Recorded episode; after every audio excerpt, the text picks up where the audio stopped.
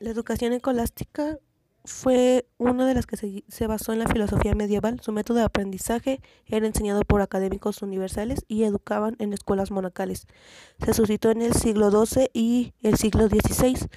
Combinó la lógica con la semática y la metafísica.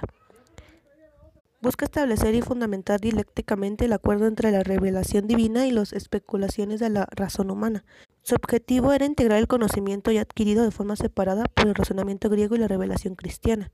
El método por el que enseñaban era la repetición en voz alta, los silogismos, el catecismo y el cuasismo, que era un tema determinado que se agrupaba sistemáticamente contrarias a su solución. Las fases era la alta escolástica que se suscitó en el siglo XI y en el XII, la gran escolástica entra en las universidades ahí en el siglo XIII y la final entre el siglo XIV y el XV, nominalismo y la crítica. El nominalismo es la filosofía, es la posición sobre los universales, palabras que se pueden aplicar a cosas individuales que tienen algo en común.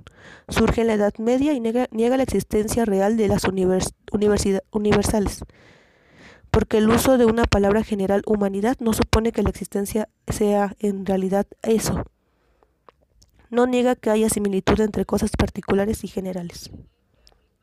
Podría concluir diciendo que, al igual que la religión monástica, se basaban muchísimo en la religión y la tomaban como centro de educación para las personas, pero también se basaban mucho en la filosofía como tema principal para la educación y la retórica y la dialéctica que eran muy importantes para ellos para la para saber hablar en en voz alta que era su método de aprendizaje y el de enseñanza también.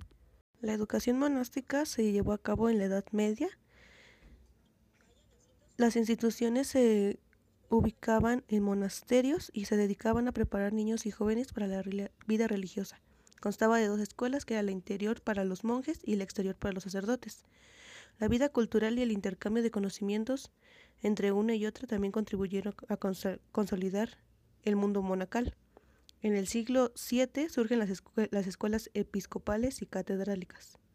El plan de estudios variaba, un poco, pero entre las que se destacaban enseñaban gramática, retórica, el quadrium y después la dialéctica y la lógica.